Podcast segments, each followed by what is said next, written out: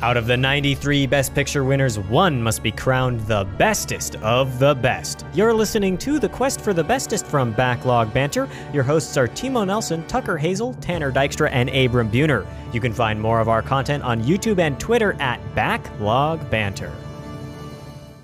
Hey, everybody, welcome back to the Quest for the Bestest. It's the podcast where us backlog boys are trying to figure out what the very best Best Picture winner of all time is. My name is Timo. I'm, of course, joined by Tucker, Tanner, and Abram. You might notice or you might hear it sounds a little different coming from me. I am on vacation right now and it's a little mobile recording setup, but Quest must continue. We must continue our mission to figure out what the best picture, what the best Best Picture is of all time. And this week, we took a watch at American Beauty from 1999, directed by Sam Mendes, starring um, one guy, Kevin Spacey. You might have heard of him. Uh, and, well, mm-hmm. this movie uh, proved a little accurate, a little too accurate, I think. There's other people in the movie too: Annette Bening, Thora Birch, Mia uh, Of course, of course. Uh, John. Um. I can't wait to talk about it. I think there's. I've I had some tidbits because I'm traveling with my parents, and my dad told me his thoughts on the movie. So I've internalized them, and I'm oh. I'm going to regurgitate them through my own words back at you. And Sounds who like knows? Who knows what's going to happen? Yeah. Can't wait to talk about it. But before we do, want to revisit what we did last week. We talked about the film Mrs. Miniver from oh way back in 1942 and Tanner or Tucker I think you said propaganda just then. That film we had a lot of thoughts about it as a propaganda film. Um, but it got an average score of 8.1 which ended it at number 28 on our list of 58 movies. So fairly far up there. Highly recommend going and checking out that review. And now I will pass it off to the two fellas on the opposite side of me who are going to take our control of our featured comment yeah, so I'll go first. We actually got quite a turnout here on Broadway Melody. We should note that uh, mm-hmm. we are, as you can tell by most of our backgrounds, we are we are all out of sync here. It's the holiday season, so we're doing a little bit Only of pre-recording. one of us is in a sync. It's it's Tanner. yeah. Yes. Yes. um, but so we're gonna we're gonna do a little bit of a speed round here because we got a lot of very interesting insights. The first one comes from my very own father, who says, "Abram, ouch, the opening with crying, laughing face." Um, so thanks for the support, Dad. Um, and now let's move on to Dan's, who says here, I had not seen this. We bought it, yes, bought it last week and watched it. The best thing about it for me was was Bessie Love. I sort of liked a couple of the songs. Everything else was boring, dull, slow, etc. The dance numbers were pretty unprofessional, with unbalanced dancers almost falling over and uncoordinated choreography. Unmemorable characters whom I did not care about. I did not think the sound was I well, rewind. I did think the sound was better than expected, so there we go. I have seen worse from a couple years later. Yes, dot dot dot. We bought it. Thank you, nice. Dan's. Well, there Two you go. thumbs up on that comment. You know what? I'll give you a third. wow! Holy wowie nuts. zowie! Live on air. Uh, so if I'm going to do a similar structure to what Abram did, just reading our featured comments for this week, uh, we have a comment from our friend Seth, who is a Lupin on Discord. He says, "Holy flannel, Batman!" Commenting on the fact that what we didn't mention in the video, but you could have seen visually, we all wore checkered flannel pattern shirts, uh, tops. Mm. So that was sort of our theme for that week, for no particular reason. I see uh, that you three have betrayed that once again this oh, I'm week. so sorry, Dan. I, I do you. hate to admit, over here in Europe, the flannel shirt is not very stylish, and so. Uh... What? oh God, that makes a lot of sense. Um, yeah. But so he comments on that. But we also have a comment from the fifth member of Quest for the Bestest, John Tour Eleven. It would not says, be a featured comment without. oh dear. Mm-hmm. Yeah, of course. No, naturally. Uh, Dan just giving him a run for his money, though. I gotta say, I gotta say it. Uh, John Tour says, "Oh dear." This movie is just a lot of nothingness. I'm impressed you managed to discuss it because I feel like I have nothing to say, except that I'm sure if my great grandmother was still alive, she wouldn't like it either. It really felt like they had, didn't know how to do sound, but I watched Alfred Hitchcock's Blackmail from this year a couple weeks ago, and it was fine. This was one absolutely one of the worst winners. Hated it, but I hated Hamlet more. So 1.6 out of 10. Uh, hey, there you go. Now, this is interesting that he comments this because uh, I was recently looking at the um, Best Picture ranking on Letterboxd, and uh, this is the lowest. Or, uh, Broadway Melody yes. was the lowest of all Best Picture winners rating wise, meaning below Crash, which I find mm. a little bit ridiculous knowing what Crash is. But hey, he's he's part of the crowd here. I think it's the lowest rated on IMDb and Rotten Tomatoes as well. So people are united across the internet in their hatred for Broadway Melody. Yeah, and so are we. Yeah, yeah. So are we. Yeah. Oh yes. Well, yes. Yes. Yes. Are we? My But question anyway. now is: Are we united in our hatred or unhatred of American Beauty? I want to talk about this film. I kind of want to start with the broad strokes because after I finished this film, I will admit, I kind of tr- had trouble figuring out what it was set, what it was trying to tell me at the end. So I want you guys to try to become my teacher and educate me. What did you get from the film after it all was done? And let that be. Take that how you will. Old blank slate Nelson has returned to the show. Let's welcome Oh, him back. Lord. Everyone, round I of have applause. I have thoughts otherwise. I'd like to go last. Um, yeah, I've I, and I've Oh, so yeah, there's some, something on there's the a, slate. a very few, uh, not very many thoughts there. Well, I'm gonna give I'll, it. yeah, I'm gonna give it to Abram or Tucker because I'd like to go last. I'll, I'll I'll take that ball and run with it because I think that kind of connects into my like overall feeling on this film. Uh, I said something in Discord to the effect of, "So this is this is American Psycho, but for pedophiles." As I was beginning the movie, and that's not really what it is, right? No. Um, but There's just a naming similarity. Yes, Yeah. but but actually, I think both are various critiques on elements of American culture. 100%. Um, and I just recently rewatched American Psycho, which I think is a much stronger film than this. And the reason I feel that is because the American Beauty is outrageous and one of the most engaging best pictures I think we've watched in a long time. Mm-hmm. However, I think that it it's a movie that has a lot of breadth, but not a lot of depth, in my opinion. Hmm. I hmm. think that it tries to satirize and address so many aspects of, of the culture that it ends up feeling like it doesn't go deep enough into any of them for me personally. Something like American Psycho, laser focused on hyper masculinity and, hmm. and its place in corporate culture and, and personal relationships and everything. And because Can't of that, I felt like I was able to Best picture winner. dive deeper into that op- opposed something like this that I think hits on a lot of interesting points and raises a lot of ideas, but it ends up just feeling like this tapestry of stuff.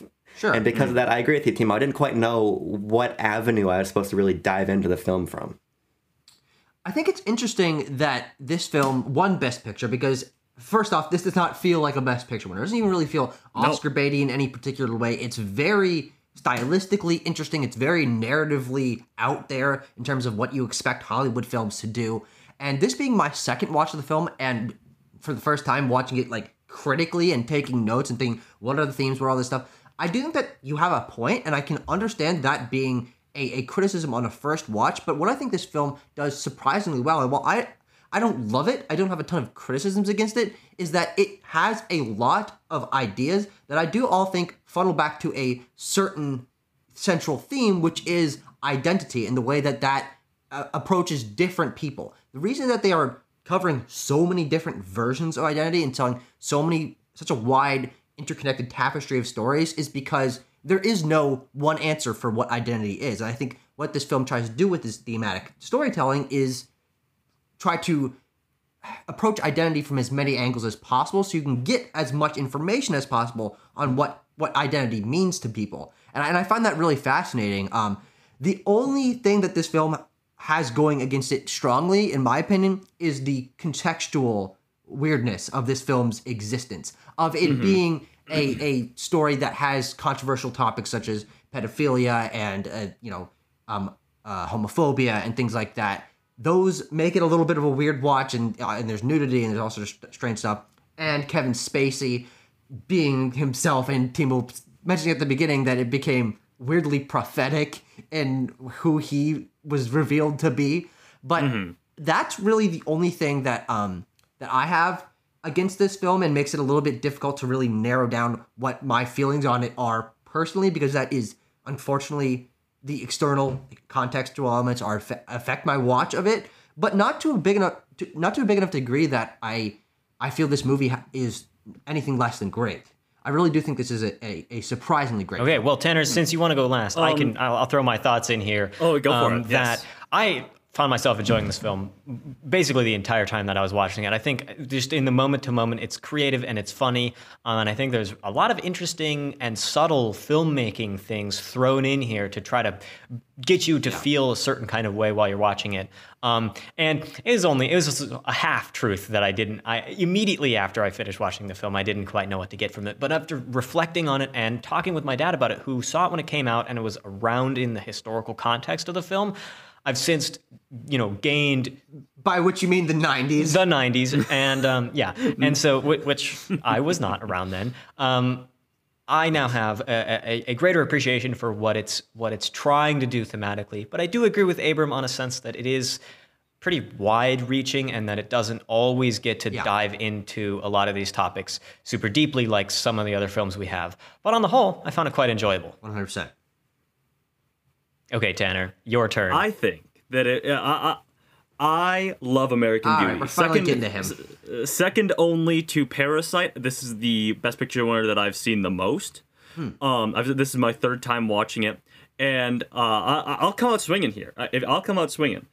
If you don't think this movie is deep and you know and nuanced and really uh, beautiful, American beautiful, if you will, in in how in what it portrays thematically and through its characters, you're an idiot plus L plus ratio plus you fell off. I'll say it. I'll say it right here. Damn.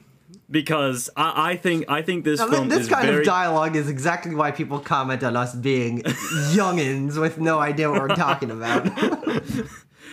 you d- don't make me. I'll do a Fortnite dance on this show. Don't make me do it. And he but will if I if I can get back to being serious, I do think that American Beauty is a is a near perfect film, if not a perfect film.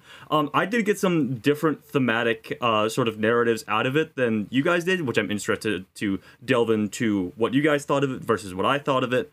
Um, but I think that across the board, th- this film is very focused in what it's trying to say and what it's trying to do. I think all the performances are great. I think it balances a very interesting set of genres, being a dark comedy, and then towards the end being sort of like a almost like a hopeful but darkly bittersweet, hopeful sort of comment on what what humans should should strive for in life. Yeah, that's and my like favorite genre.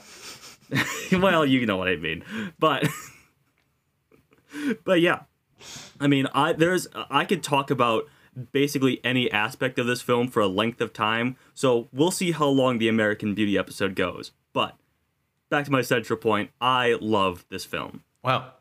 I want to say, I, because before we really get deeper into that, mm-hmm. this movie, you're right, Tanner. It's a dark comedy and it's a really good one. This movie is fucking hysterical. Yes. I, I, I think it is so consistently witty and mm-hmm. and it's and it's wit that generates the humor here, which I think is uh, pretty hard to write. But I mean, you take the absurdity of these scenarios that are intersecting. This like drug dealing pervert who films everything and is like a like a modern day Plato, and this yeah. old guy who works at a magazine who quit the job and wants to have sex with a with a minor, and this real estate woman who's having mm-hmm. an affair with a gun toting like local celebrity. Like it's it's inherently outrageous. Buddy King. Yeah, it's out. It's inherently. Re- outrageous, but the script ties all these people together in a mm-hmm. way that is so humorous, but it never feels like it loses its own plot. It's very, yeah. very smart. It has its yes. own sense of reality, of what in this world is funny to people, and everyone has just like the max possible level of sarcasm in their sense of humor. Like everyone is firing at all cylinders on all at all times. And I think what that really does is using the sharp dialogue establishes each of their personalities at a fucking moment's notice. Like the moment that you meet each of these characters, and depending on what they're doing or how they're responding to the situation they're put in, you know exactly who they are. And while that means that we don't necessarily get like a full fleshing out of all of their backstories, I don't think that's necessary. I don't think that's necessary because they are so incredibly distinct. I mean, we have a main cast of seven characters here, maybe a little, you know, around there somewhere. Mm-hmm. And, and while Kevin Spacey is the lead and his name is uh, Lester Burnham. Uh, mm-hmm. He is the narrator. It's through his eyes. I don't even know if that's necessarily true because he's still not in a lot of the film. It, it this mm-hmm. film is focused on that tapestry, which I think, with Abram said earlier, which I think is a great word to describe how this film is structured. And I think that's why this film is far-reaching and and and wide in its concepts. But uh, yeah, no, I I I I think the wit is the pervasive element through all of that that makes Mm-hmm. it feel like no, th- these these crazy things are connected. There is a central concept here, and it's through that dialogue that that becomes really apparent. Yeah, I mean, in the middle of the film, when when Um, when we really when Kevin Spacey really goes off the rails, basically, and he's he does not care. That's some of the funniest stuff in the whole film. Um, it's yeah, I, I, it, it finds itself being a little too relatable at times. I'm like, I'm like, I why why do I relate to this? I, I don't want to. I, I like. Uh, if I may, shout out just a few because I wrote down some of my favorite bits. Uh, you know, when they're at the when they're at the company party or whatever, and Annette, uh, Kevin Spacey just clearly doesn't want to be there, and he, he's tr- he's being like forced to talk to Buddy and Buddy's wife or girlfriend or whatever, and Annette Bening says, "Oh, don't be weird, Lester," or whatever. And he, just, he stops for a second and looks at her, and he's like, "All right, honey, I won't be weird." I love his delivery in that. He says, "I'll be anything you want me to be," and then he Um, just fucking goes monkey mode. It's really Yeah. hilarious. Um. Oh, the the fuck me, your Majesty when when Carolyn is cheating with uh with with Bud uh in in the motel or whatever. That's, That's so, so ridiculous. funny. That whole This- scene this- is insane. This is a very background thing that I caught, but the first time that Lester goes to Mr. Smiley's, the burger place, uh, their drive-through sign just has a big thing on the corner of it that says "free napkins." I, I, I love thinking of the, the set designer who was there that day. Yeah. like, this would be really funny. No one's gonna Exactly. fucking notice, but Well, that's thought was- actually. Yeah, That's, go for it. I think, why this movie ends up working as well as it does. Because I want to talk. m- My point about it feeling like it doesn't go deep enough, particularly, it pertains to only one facet of it, and that's Sure. the weird plastic bag, hopeful camera, Oh, beauty sure. and life Okay. thing, which I want to talk about. I agree with you. Yes. But but um, the movie is so pointed in things like that scene when um Kevin Spacey is there with Carolyn. They're talking to they're talking to Buddy. He is like he's like over. This is not it's terrible for the audio listeners, but he is over in the bottom of the frame like this, and his wife is up above him. Yeah. And uh, the the the film does very subtle things to reinforce what I think this movie is really about, which is about like this consumerist, capitalist, profit driven American society that is hmm. ruining all of these people's lives. And I think it subtly does things like reinforce the, the gendered stereotypes that come out of that by having him be framed lower than his wife in a shot mm-hmm. or having the, the, the, the store advertise that they have free napkins, right? Like I think mm-hmm. it's subtly satirical in addition to being overtly satirical with these plot moments and the more just ridiculous joke moments like the cut to them having sex in the motel or Yes. or, or or them like just smoking weed out behind the the, the thing Ricky yeah. and and Lester like it operates on a lot of different levels to kind of converge on its main Abram, idea. you bring up an interesting point about the the the satire there. And in talking to my dad about this, he brought up the idea that the the culture of the 80s and the 90s was just in this like building up to this crazed craze like you have to do whatever it takes to get as much money as possible. And I feel like that whole idea ends up playing out pretty well in the film, um, even though it isn't very explicit about what that is, where it's coming from in building up that thematic base. It kind of just throws you in there, and my my like I like that that's the theme. I think that's an interesting theme, and I think once you get what it's doing about with that theme. It's good, but it, the barrier to entry and like the, the knowledge of where this lives in kind of like American zeitgeist is a little too high for me, and I, I, ended up missing that um, while I was watching it. Tucker, you look like you have something to say right now. Yeah, yeah. No, I, I, I think that it's really interesting to think about how this film sort of fits into American history and a point mm-hmm. in, in history where none of us experienced that because we weren't born yet, and the time that was closest to that being the you know the aughts, we weren't really particularly cognizant of culture at that point in our lives. We were we were Abram was just watching Star Wars on repeat. I don't I don't even know what I was up to, but I, I think that it's interesting from our point of view to look back and watch this at a period in time where consumerism was at that all-time high and uh, the home video was just becoming a thing and and all these different aspects of consumers culture that feel sort of normalized to us were the hip thing back then. And the way that it sort of puts in the expectations that you are watching this as someone from an American culture who knows that this is how it was and this is just general knowledge is actually pretty interesting as a concept of how this film existed in that moment and exists now. Because a lot of films ease you into this is what this time period is like this is what is you know this is why people are feeling this way. But this movie movie's like no you know this already. You're you're an american you know that mm-hmm. this is how things are so let's just get right off the bat and go to him at work uh, getting suddenly fired by his boss and having problems with his wife and all this stuff and i think mm-hmm. getting into it so quickly off the bat actually works in this film's favor and I don't particularly remember how I felt about that the first time I saw it, but having going to it a second time, I didn't think about that twice because I knew what to expect, and I think that this film knows and is in his laser, laser focused in a different way. Everyone was talking about American Psycho not being focused, but I think it is laser focused in the idea of it knows where it's going at all times, mm-hmm. and and it, it expects you to keep up with that, maybe a little more so than it should. But I do think it's very unique because of that. I think that it's interesting. You know, Tucker, you bring up the fact that this is sort of this time period is sort of foreign to us now. Yeah. Uh, you know, the these late '90s dawn of the internet sort of uh, suburbia setting. But I think uh, that th- what it's really saying about this era is timeless still sure. you know the, the, rampant consumerism the fact that everyone is sort of dehumanized by this profit incentive and the fact that we're also we're also divided I'm not saying that's not true anymore by the way oh yeah exactly of course but um I do think that a lot of that stuff is just like the outer crust or may- maybe the lens uh, through which uh, sure. Sam Mendes and screenwriter Alan Ball are trying to say what they're trying to say with this film and I like to get to that in a little bit, but I, I think it is important to sort of analyze the lens a little bit more because it, it you guys are right. It's a critique of you know American society in 1999, and the and like it's it's a satire of the American family as well. You know, we mm-hmm. get yeah. Uh, Abram talked about framing a little bit earlier. I love the first dinner scene is a slow push in on the dinner table,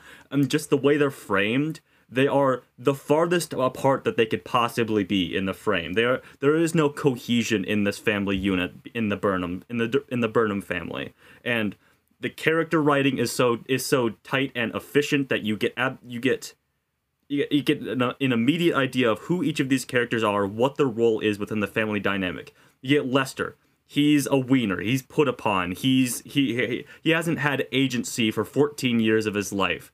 You get carolyn his wife who is hyper focused on giving off the illusion of success, giving off the illusion of, you know, she plays the fancy elevator music. She has uh, the, the, the asparagus plate has like lemon, like little slices of lemon uh, to as like to, to garnish the dish and stuff like that. She's very much about uh, yes, the couch. Yeah. She's very much about appearances, and she she more couch. than she more than anyone uh, sort of uh, represents that sort of consumerist, materialistic sort of ideal. And then you have um, Jane, right? That's yes. the daughter. Yeah. Then you have Jane, who is really, you know, she's the like she's the counterculture of the 1990s, the punk, the Nirvana listeners, the what, the Nine Inch Nail listeners, what have you. She's you know goth, and she, uh, but she is still being raised up in this culture that is telling her that she should be focused on being popular, on being sexually desirable. That's why she wants a boob job. That's like that's that's like the first thing that we get introduced to her with. And her friend Angela, who we've not talked about at all, but who is another another very intrinsically important part of this film, is probably the most.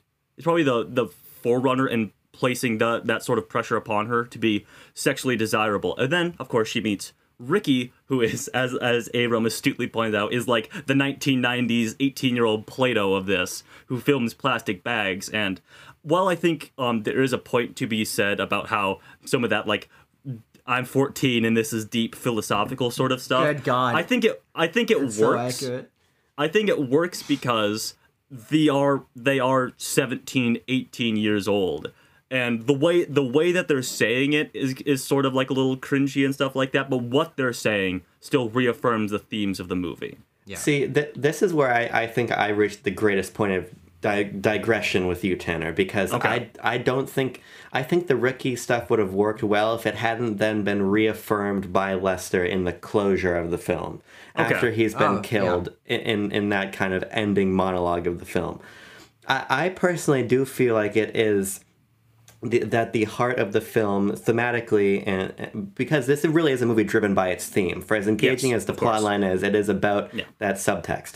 And i think the subtext about american culture is what the film cuts its teeth on and what ends up feeling i think the most poignant. When Hmm. you introduce the, the like meta textual you gotta find the all of the beauty in life and all of this it just it feels like we don't give enough time to that for it to be anything other than the i'm 14 and i'm I, deep type see, of material I think, I think that it's the, the the I'm 14 and I'm deep section, as we're probably now going to call it. Of course. Uh, Nicely done. is when it is when it comes to the forefront. But I think that sort of uh, I I really view this film as absurdist in its philo- philosophical sort of school of thought. In that there is no meaning, in humans uh, as individuals and as uh, society as a whole are driven to search for meaning in a meaningless world. I think that is the sort of underlying that is the that is the mantle i think that's that's the the geology term right that, that is the That is part mantle the beneath earth, yes. beneath the crust of the critique of American culture, the beneath the lens. That is the philosophical thought that we are exploring throughout this film. And I think that's interesting if we can relate it back to Kevin Spacey and his whole uh, character arc through this, because.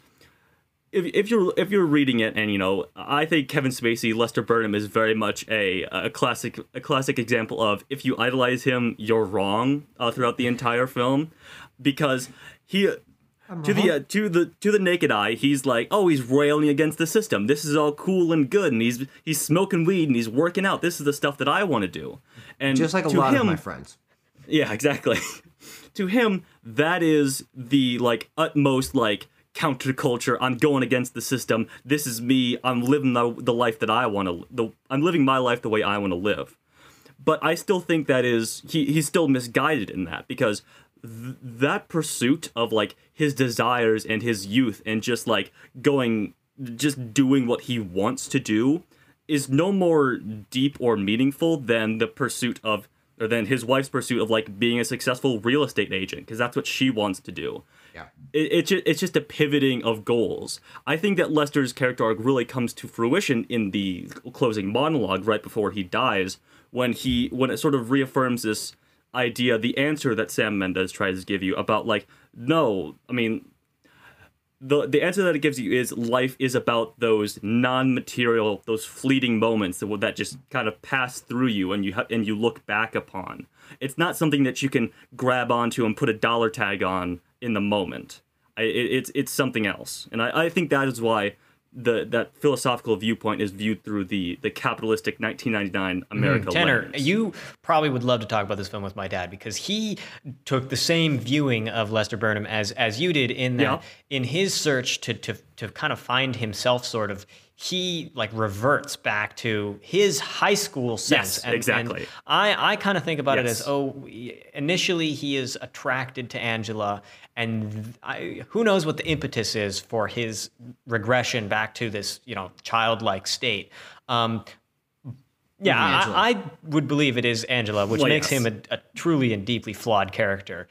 But I, I think that mm-hmm. that idea of that also being equally as shallow as the it's it's like the pure pursuit of objects and the pure pursuit of pleasure. It's like hedonism in its in its extreme. All he wants Yes. to do is he all he wants to fuck, he wants to smoke weed, and he wants to you know lift weights. That's it. And that's not a Exactly. particularly Just like a lot of my friends in high school.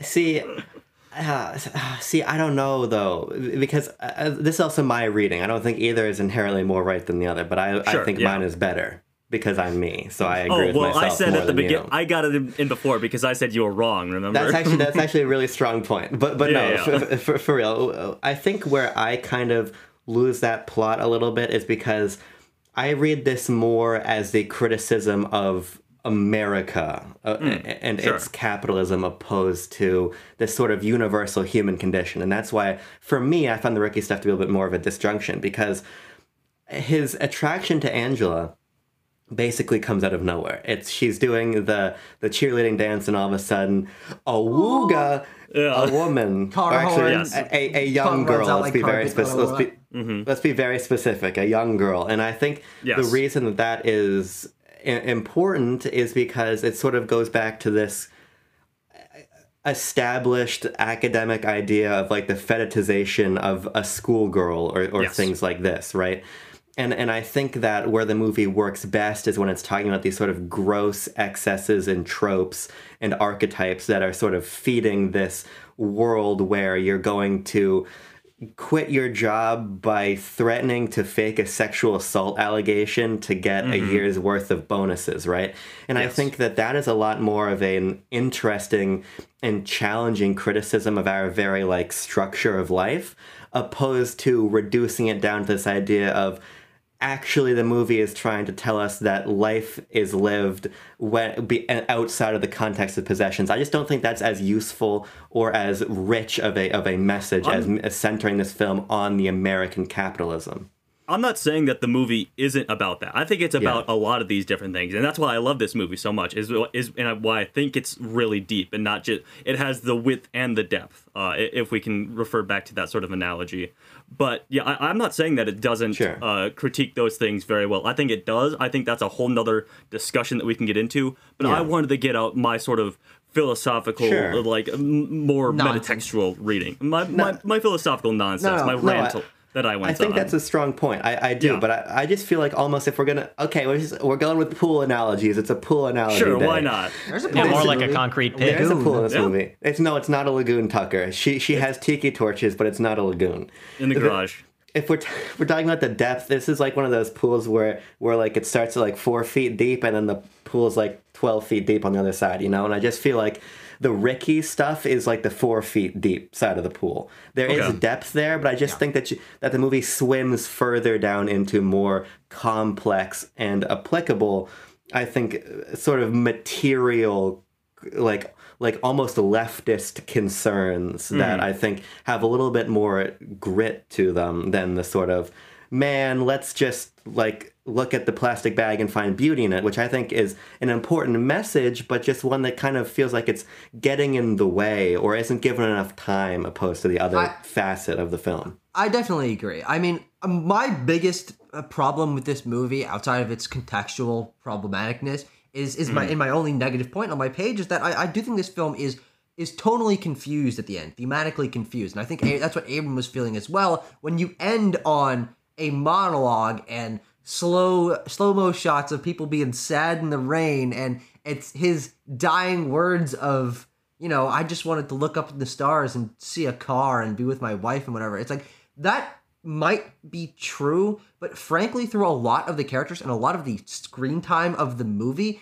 you don't feel that from a lot of the characters. And maybe that's why they're not fulfilling their lives because they're not pursuing that. But I think the idea that that is the only way to be happy is to enjoy those smaller moments and ignore everything else is in itself kind of antithetical to this idea that there is one way to be happy. And I find that kind of at odds is that different things mean different things to different people. I don't think that uh, Carolyn is any necessary. She's she's a very complex character. She wants to almost kill her husband, and she wants to cheat on her husband, and she she is very focused on a lot of things. But I do think there's readings to each of these characters, which is within their own identity, how they're able to find joy, to find what they want, and what this movie really comes down to me is is what are what what are the consequences of going after what you think is right? Without worrying about anyone else what might happen if you do go down that path? And and the idea of t- attaching together this group of fucking just ordinary people. I think this this movie should be called ordinary people and not fucking american beauty. Uh, that that to the general culture of of today and of the 90s are all doing something secretly that is that is not cool. That you know well, different degrees of not cool. But but the idea that everyone sort of has this dark desire within them somewhere. No how, how much they let that out how much they let it take control of them i think is where the movie sort of diverges in all its different characters but exploring the like breadth of that of of jane being sort of on the low end of teen angst that that is the core of her problem and Mm-hmm. doesn't know who she is as a person because she hasn't lived. Um, and then all the way to the other side of Lester of of desiring after a minor and uh, Mm-hmm. and shying away from everything. There's this breadth there that I think focuses on a whole range of people. That when the ending of the movie ties back to just Lester and it's just Lester and you know by extension kind of Ricky's philosophical nonsense of the, the bag in the wind is the ultimate way to find beauty and joy in life. I feel like that kind of goes against what the rest of the movie was setting up for me. I mean, I, I think, uh, and Timo, I'd like to I'd like to let you talk because you haven't talked a lot. But uh, I think that you know Lester is our protagonist, and he is the lens through which we are viewing majority of the film. And I do appreciate that a lot of the you know uh, the other characters get screen time. But I think that uh, that sort of the the message that uh, Alan Ball and Sam Mendes give you at the end through Lester's sort of dying monologue is applicable across the board and we we don't we get it through Lester's perspective because we're it, he is our narrator. We're getting like his memories of what he what he realizes that the true moments of life were. And I think but I think it's applicable to you know if we talk about Carolyn who uh, is you know laser focused on the, the material uh, marks of of success and stuff like that. And if we talk about Jane, I think she is being sort of rescued from that sort of the suburbia purgatorial hell that that, that the that the, all the characters live in. She's being sort of rescued from that, and uh, it, it is about like she's becoming freed from that sort of prison of uh, consumerism and stifling of like what life truly is. Well, Tucker, I think you earlier just uh, kind of clarified why I was so confused at the end of the film because I, I definitely agree with you. I, I didn't know how to put it into words when I saw it, but you did it for me by saying that the the film is about learning how to to appreciate life in in like your own ways, uh, and and then by going ahead and saying like, well, you have to do it like this, which it's not a horrible way to live life. I, I mean, you know, appreciating the small moments, you, you can't complain. But I think that the it definitely confuses the the message when we kind of take we're, we're so focused on at least in my reading, I guess, and Tucker and Abrams also of of this consumerist, you know, late '90s like cr- crazed society, um, and we throw in kind of in my mind the B theme. I'm sure Ta- Tanner is not quite in agreement that that's the B theme, but the way I saw it is the B theme, and then that is the ultimate thing that comes around and is like the final message of the Exactly. film. Fa- you know, I I didn't quite see how they connected while I was watching it, and only now do I really understand it after you know half an hour of discussing. And so for me, it's like mm, you could have put those two thematic ideas in more conversation with each other earlier in the film so that I actually like knew what was Yeah. where it was going as it was building up. Because unlike plot which this film does a pretty good job of being unpredictable stuff happens that you're not quite sure. You, it's stringing you along. You think you think um, Jane is going to be the one to kill Lester at the end even though you know she isn't. And but thematically I want to be able to figure out because that's a lot harder to understand than just like what's happening in a film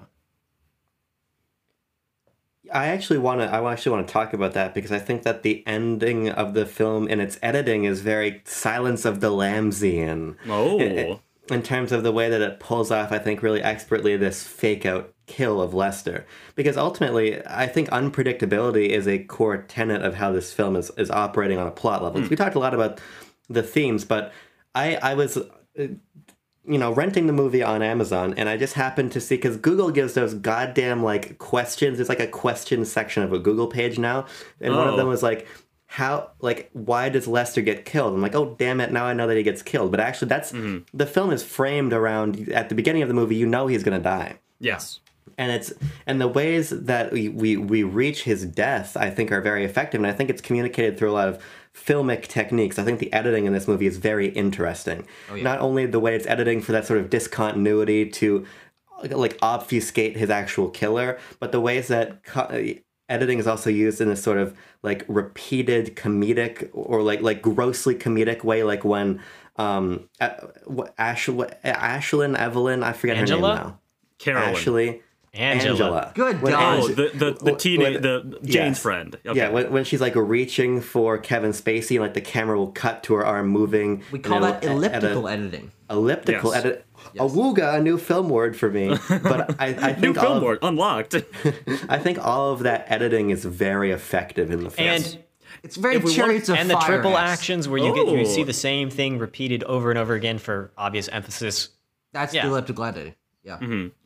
What we're talking about. if we talk, if we want to talk about other filmic elements that uh, we like about American Beauty, I, I I'm not one to talk about score a whole lot, but I love Thomas Newman's score for this film. It is a fantastic score. From that opening, I try, I tried to recount it and sort of sort, sort of tried to uh, verbalize it to Tucker and Abram before they watched the film. But the work. opening xylophone sort of thing of the of going over the suburbs or whatever is great. It's probably one of my top five favorite score pieces ever because it's it's very simple, but it conveys like the mood and the idea of like the quaint, quiet suburbs a little like very very well, and it's it's beautiful in its simplicity in that sense. I my second favorite uh, like sort of score piece throughout this film is uh, the only time I noted it it might have come up more often than this, but what the first time I noted it was this sort of uh, bath dream that Lester has of Angela when she's in the bath full of rose petals, and there's this really like this distorted uh, guitar guitar that like will suddenly start and stop, and I think that just adds to the sort of like off kilter sort of fantastical uh, dreamscape that uh, that Lester is existing in in these in these Yeah, I mean, if there's yeah, the music is really you. Well, I was going to say, if there's any proof of, of the music's uh, at least long lasting impression, I made a film in middle school that ripped off the like what the the the sort of Indian the, the music that plays whenever Angela is being super super sexualized. I made a film that Yes. very clearly ripped that off. Um, and my teacher put it in there because I hadn't seen this when I was 14. Um, but yeah, so it exists. I think that's a point towards the score being recognizable. It's different. It moves through a lot of different genres. It's not just your your full orchestra film, epic suite kind of stuff, which I like. Yeah.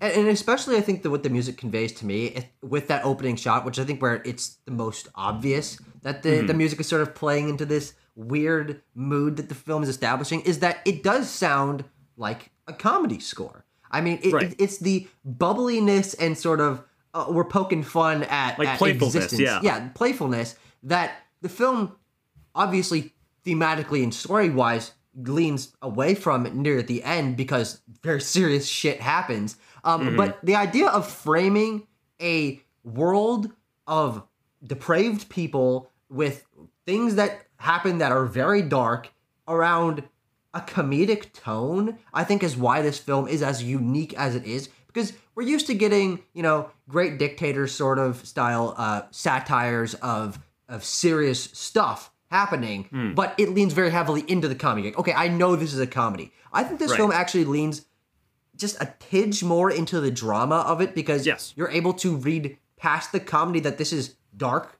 comedy, and that balance works perfectly. And I think that's because of the score feeling almost entirely like a comedy score, but then you like having this juxtaposition of he's like, ah, hey, it's me, Lester, and this is my life. Uh, and oops, I'm gonna die in a year. Uh, but then you're like, wait, he's gonna die in a year, and he Uh-huh. hates his family, and he hates his job, and oh, this guy is kind of a shithead who Yes. who is literally a pedophile, and Uh-huh. like a- and all this crazy shit with all these characters. It's it's a juxtaposition that by the end of the film feels right. I think that Yeah. maybe through my first watch of this film again, I don't particularly remember what I thought initially, but I'm it- it's a little bit jarring to have these elements sort of in conversation. But this this film again is focused in what it knows its tone to be, and and this the score is a perfect. Yeah, I think also that the the, Uh, the Abram- voiceover helps out quite a lot, and that it's well done Yes. voiceover. Very uh, very rarely do you get a script that has voiceover that is included, but not too much. Like it's there, it's there when we kind of need it, or when we need a good like joke to be thrown in there. But for the most part, it's it's out of there, which is what I want from voiceover. A, a lot of the times, I think it's well done. It's used when it should be, and it's not used when it shouldn't be. So, points for that. Yeah.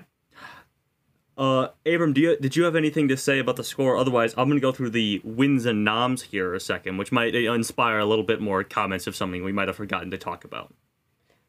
I'm gonna be honest with you. Score barely registers with me. That's, Unless that's how I am most of the time. Yeah, that's how I am most of the time. Unless Abram we're talking like Star, yeah. Unless we're talking Star Abram... Wars. yeah, hating But but yeah. no, it, I I will say that it was um not offensive because I didn't wasn't bothered by it. That's about all I can have. There you this. go. Well, uh, well, Abram, that's about only the only praise that Thomas Newman will get for his score because he only got a nomination. He did not get the Oscar for best score for American Rats. Beauty, which I think he should have. I think this is a, one of my all-time favorite scores. You know what beat it? Uh, I do not. Does you someone want to look that up for me real quick? Friend. Uh, while I do that, uh, this film was also nominated for Best Film Editing, Best Actress in a Leading Role for Annette Bening, uh, and it won Best Cinematography, Best uh, Best Original Screenplay for Alan Ball. I think this is a great screenplay, by the way. Best Director for Sam Mendes, Best Actor in a Leading Role for Kevin Spacey, and Best Picture, of mm-hmm. course. Uh, the Red Violin beat it. For well, that sounds like a movie that. Well, it... I'm sure that's pretty boring. yeah, the rest of them. All, yeah, the rest of the nominees also seem like about there. There's a movie called Angela's Ashes that John Williams scored. Hmm. Well, hey, one that? thing you you mentioned cinematography, and so I'm going to combine two of my points here. Yes. In that there was we talked a bit about the framing and how how that is is used really, yes, really really creatively, and and it's it's sometimes you know as filmmakers we put a lot of effort into thinking about like these subtle things in the frame. You're like, oh, I'm gonna sh- frame this shot so that the shoulder takes up, you know, like 75% of the frame, and then and then his little head is like right there in the corner. Um, and and a lot of mm-hmm. times I feel like that's wasted effort. It, it's not really noticed. I don't think it's wasted effort at all in this film because I notice I'm like, okay, they're sitting very far apart on the dinner. He's Lester's totally crammed into this corner. He has like nowhere to go in this frame and in thematic sense in his life and whatever. But also, I think the set design and just like the general art direction of the film really work to highlight like the blandness and like super boringness of where they live. The interiors are like one color, they're cream. The mm-hmm. nothing is interesting until the characters are in these spaces where they are themselves interested case in point, Lester's garage becomes very colorful once he's spending a lot of time in there. Yes. Um, but other areas out, mm-hmm. outside of that are not. The film is like really, really muted in its colors, and I think that works a lot to its benefit. Except for yes. red, though. The color red, obviously, very intentionally, thematically relevant, as it is yes. in, in many movies. But yeah, no, I think that the the set design really draws your focus away from anything around them. Like you don't give a piss where they are at any given moment, unless it's Lester's garage or or Ricky's crazy fucking cinephile. Oh room. yeah, his uh, his w- room that's covered wall to wall in like cassette tapes. Exactly. He's that. also got yeah. a little. He's got but some vinyl what it does, in there too for our, for the for the music lovers. Oh, good, good, good, good. Yeah. What I do think that it, it, draws True. your attention to is things like framing and and uh, the roses being and red being thematically relevant to the film and mm-hmm. then like it, it's interesting that a film has such good set design to make you not give a shit about the set design like you do not focus on the set design at all unless it's leaning into it in a particularly different way and i think it's very mm-hmm. strong because of that if I can shout out a few of my favorite bits of set design and or cinematography, um, the first shot of the outset, the outside of the home when Lester is running the door and his briefcase falls open because he's a loser wiener guy uh th- it seems like they like turn the contrast up because the green of the grass is just like a little bit like too artificial and like the red door and stuff like that and the white of the house they they're all these very uh all the colors stand out a lot so that it feels artificial it doesn't feel like this is a real place i called sure. it uh I called it purgatorial earlier. I think that is sort of like the idea of the suburbs that American Beauty is trying to paint. That's what Vivarium is about. True, very true. Um, also another one of my favorite ones is they sort of contrast of the two a meeting with Brad Dupree, his boss. The first time that we Oh, meet yeah. him is this giant wide shot, and, and Lester's just like sitting in his little chair in the middle of the room. And the second time when he quits, uh, he's he's he's framed much more closely, so he, he you know it's, he seems more domineering and in control of the situation. And situation. Brad is also inversed in both of those in terms of how much he's feeling the threat. It just, Yes, yes, all of that just kind of Um, indicates to me what Sam Mendes Sam Mendes really knows what to do with the camera. I think that's if you look at his filmography, which I think we've all seen a good amount of his films, that th- he he just Hmm. knows how to use the camera to tell the story, which not every director Yes. does, and so he gets props for that from me. he was I haven't had- done a lot of trivia because I've been explaining my love for American Beauty, but Sam Mendes was handpicked by the one, the only Steven Spielberg to direct Wow. this film. Uh, uh, as you This might have is seen, a- this, by the way, this is a DreamWorks, film. I know, I saw the Like, opening and I'm that, like, hmm, that okay. was that was uncomfortable to open with. I'm like, Uh-huh. does DreamWorks do this shit anymore? Do they do like pedophile kill movies? No, that's DreamWorks? Pixar. That's Pixar with John Lasseter or whatever.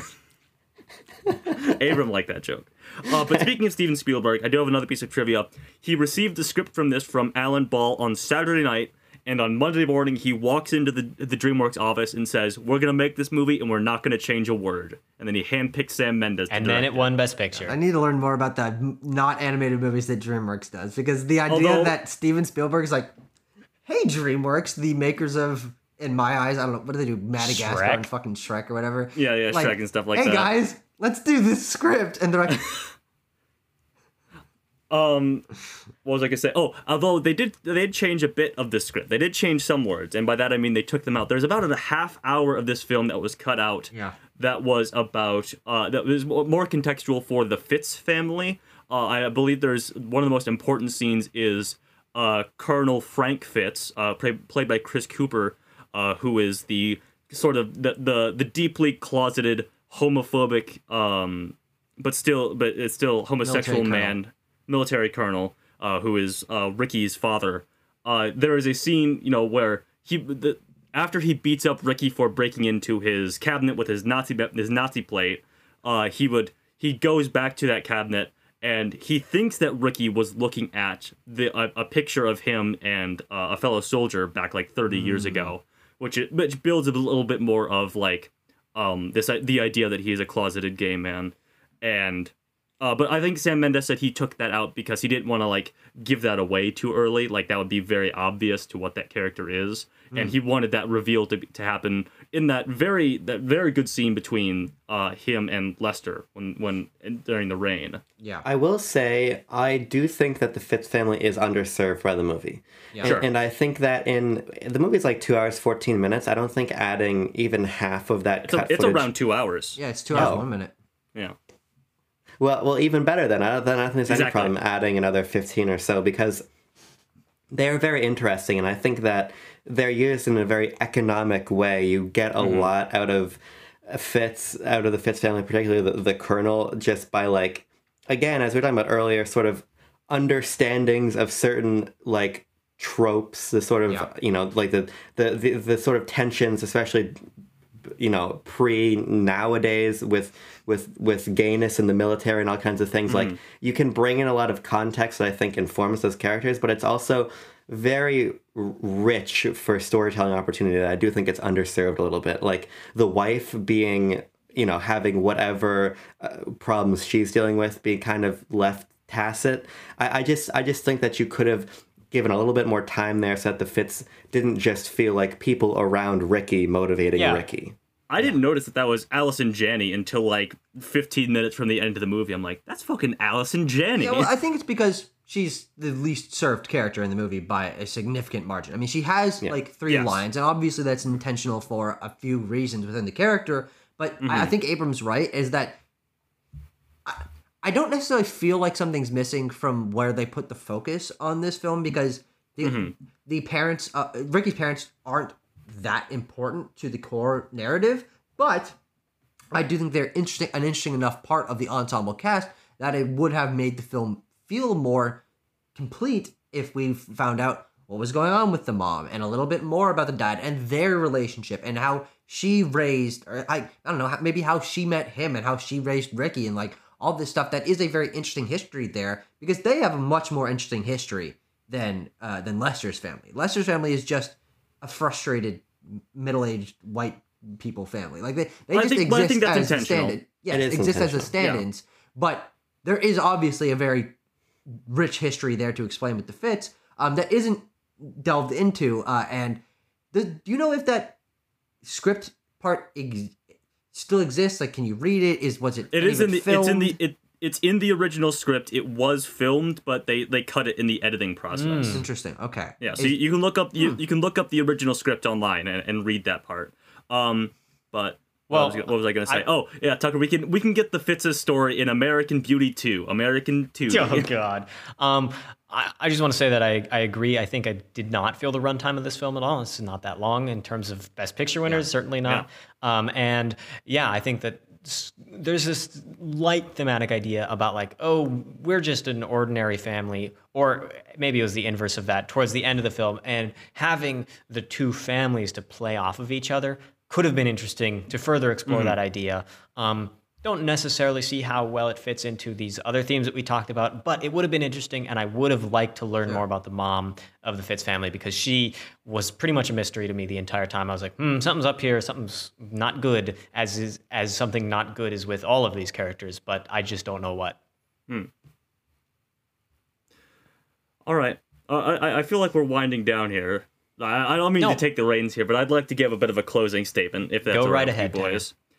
Uh I could talk about this movie for like another hour, quite honestly. I, I think that this movie, if we can refer back to our very Literally, opening Quest for the statement, Best is Patreon to find where Tanner Oh. just sits and talks to himself about American Beauty for three hours.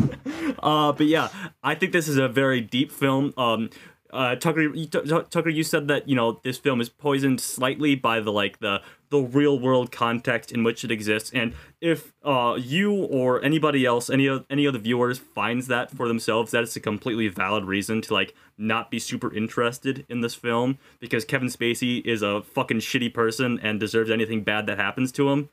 But uh, I will say that I, I think this film is I, I, quite honestly, I I think it's just a personal thing that I really like stories that sort of tackle the the horror in mundanity of American life and American culture, especially like middle class suburbia. And I think American Beauty is like the defining pinnacle of that sort of genre. It has cheap imitators. Tucker brought up uh, uh, Vivarium earlier. It, that's certainly, I think it has its cheap imitators, but I think that every single aspect of this film, like I said, from the performances to the thematic material in the writing to the score, which I almost never never notice, to multiple instances of cinematography, is firing on all cylinders for me. And quite honestly, I could rewatch this film right now if I wanted to. And I, I, I, I'm just in love with this Well, movie. I think I I'm glad that we got to see it because before you know before I'd watched it, I kind of thought I was like, oh, it's just that it's that pedophile movie with Kevin Spacey in it, and and now having seen it, Mm-hmm. I know that it is a lot more than that. I think there is a lot more going on, and the film has a lot going towards it beyond those contextual elements. I it's man, life imitates art, and in not a good way in this case, but it is it is what it Yeah. is about the film and while you know I, I think I think Kevin Spacey's good in the film. I don't really I don't know I don't know if I'm super comfortable la- lauding him and his performance. I think it works, um, but by and large, super glad I watched this film, and I think that it is is quite entertaining at, at a level. And I guess once we put in put in those numbers, we'll see how it ranks as a best picture because that's the whole point of this whole thing. Should we do that? You guys That's our job, boys. Can we pivot this show to just talk about American Beauty every week? the American Beauty Show with Tanner and his three accessories. yeah. Are you guys ready? I'm typed. Oh, I said. Well, oh, hang on. Uh, my tab is hidden, but now I have it. Thank you very much. The only thing I would say, just to close personally, is that it's no Skyfall, but it's pretty good. Sure, sure, sure. Skyfall okay. is uh, pretty Sure. damn good. I've got my number. Do you guys have it pulled up, put in, ready to punch in? Yeah, I'm typing. Okay. In. In 3 mm-hmm. two, one, boom.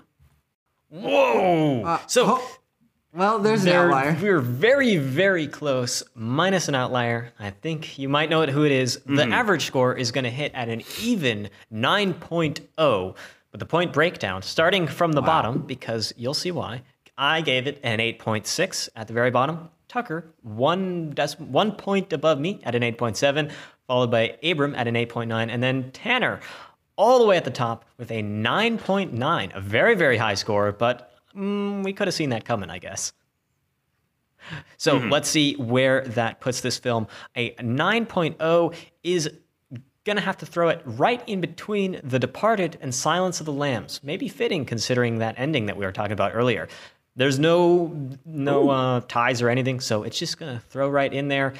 Pretty far up on the list, actually. The, the, the number is number 10. The 10th best film on our list. So.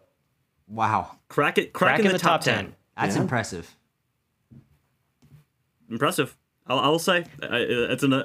I, I did a lot of the heavy lifting lifting in that score, so I'll going to take credit for it. Thank you very oh, much. Oh yeah, quite a bit. Yeah, no, but I, I think this is this placement is deserved to a certain degree. Um, I think this is one of the most interesting Best Picture winners. I I, we, I know we I hate agree. that word here on Quest, but I, one of the most interesting Best Picture winners that we've watched from discussing it from all these different angles and it being pretty surprising and different.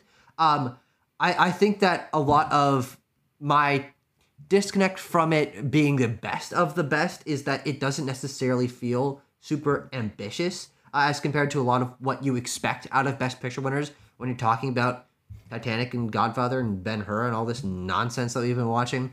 Uh, it is mm-hmm. very different from that. I obviously I don't I don't think top ten is is quite right for it, but I it's a little too late for that. Our our our scores you. have been placed in. Um, but I'm I'm happy with, with this placement, I guess. Yeah. Mm-hmm.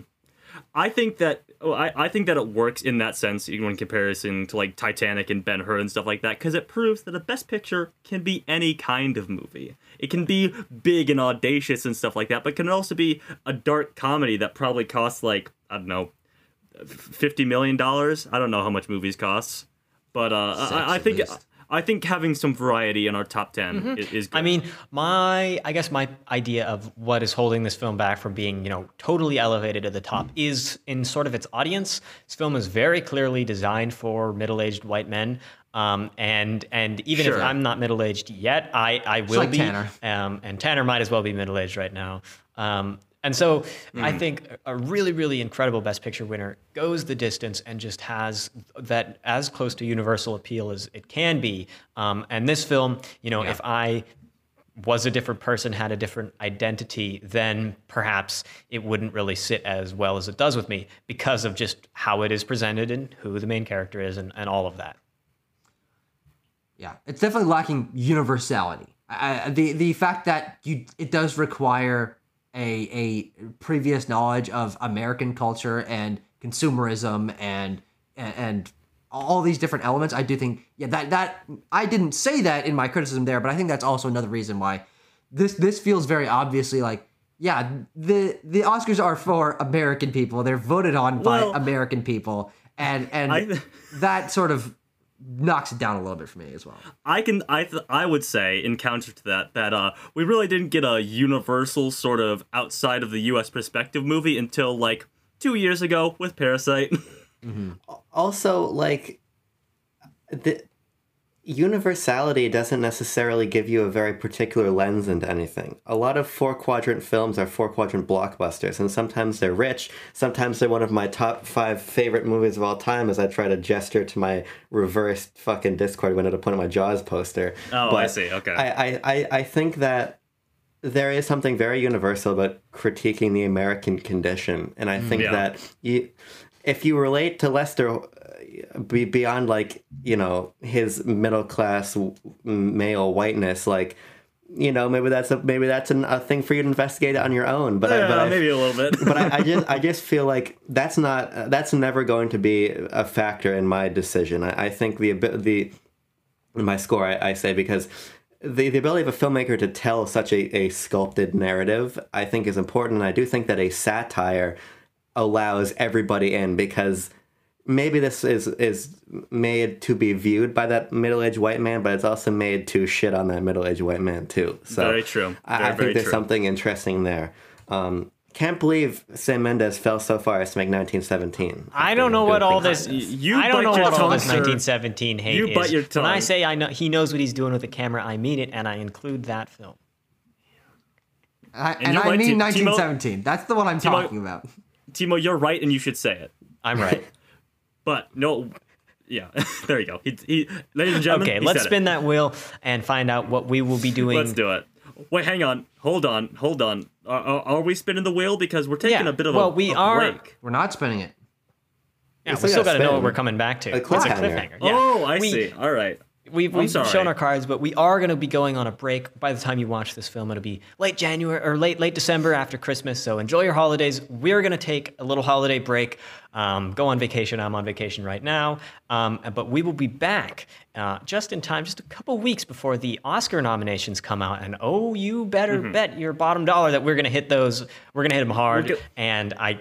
I cannot We're gonna hit wait to, to see what's nominated and then to see the nominated films.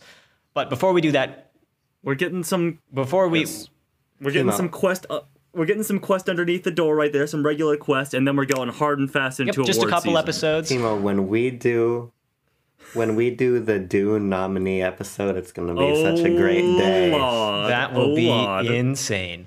It's not impossible, and that's terrifying. Yeah, don't jinx it. likely. No, If we bring Okay, it up, well, it might not happen. So let's not jinx it. No Let's more just spin the talking about that. Let's let's bring The it up. let's spin wheel up. is up. Um, Tanner, let me know once you want to start singing, and then uh, I'll hit that wheel. He's not the one who actually Well, needs I'm- to I'm prepare go- for this. I'm going in blind. I, I can't see the wheel. Oh boy, here we go. Okay. wheel, wheel, what's your deal? Give us a movie that makes us squeal. Is it on digital? Is it on reel? Wheel, wheel, And what's your wheels deal? a deal is number sixteen. So our audi- our lovely audience will be able Oh. to see that, but you guys just have to take my word for it. You'll have to watch the video and see that I'm not lying. Okay. Um, number sixteen, Tucker. What is it?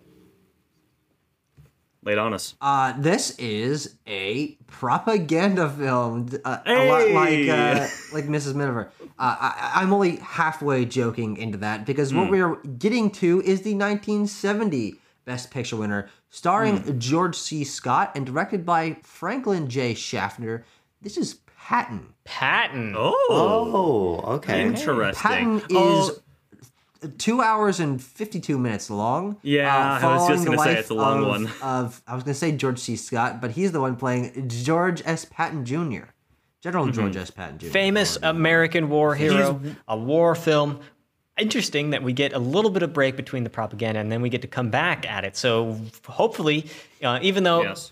It's actually not really propagandistic.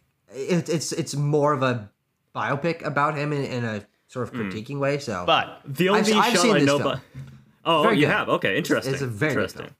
This is the one that has him standing in front of the, the, flag. massive giant Yes. they American ripped that flag. they ripped that off of uh, the Suicide Squad. Yes. Oh, the only thing They. I know about this film is that we played the theme song in high school marching band whenever the football team would run on the field. So Oh. I can't wait to hear that get played over and over again mm. and me to hum along with it because if I played that song once, I played it a thousand times. Yes, yes, we did.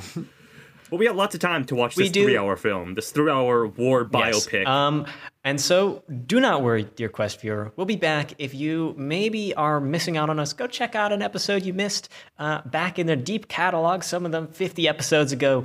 It's all good, I swear. We will Hmm. be back in uh, in late January. Abram, Well. you look like you got something to put in there. Well, I was gonna say if if if you're a dirty Marvel fan, we do a very similar show to Quest for Marvel nonsense. So go watch Yeah. UMP instead. I'll fill yeah, the gap. go watch some of that. Yep. Yeah. We just did uh, Spider-Man: No Way Home. That's a bit of a movie that people are talking It- about. It nowadays. is. It is. Actually, by the time I see this, we will have done Spider Verse too. True. That's also, true. by the time that this is coming out, that movie will have been like a month ago. So, That's true. That's fair. All right. Well, I think it's about time to wrap us wrap us up for season two of Quest for the Bestest. We'll be back with season three. An interesting film to end it on. Um, but I I thank you guys for joining me for all these episodes, including this one. And we will be back for some more Quest when we when we get there. See you then. Peace.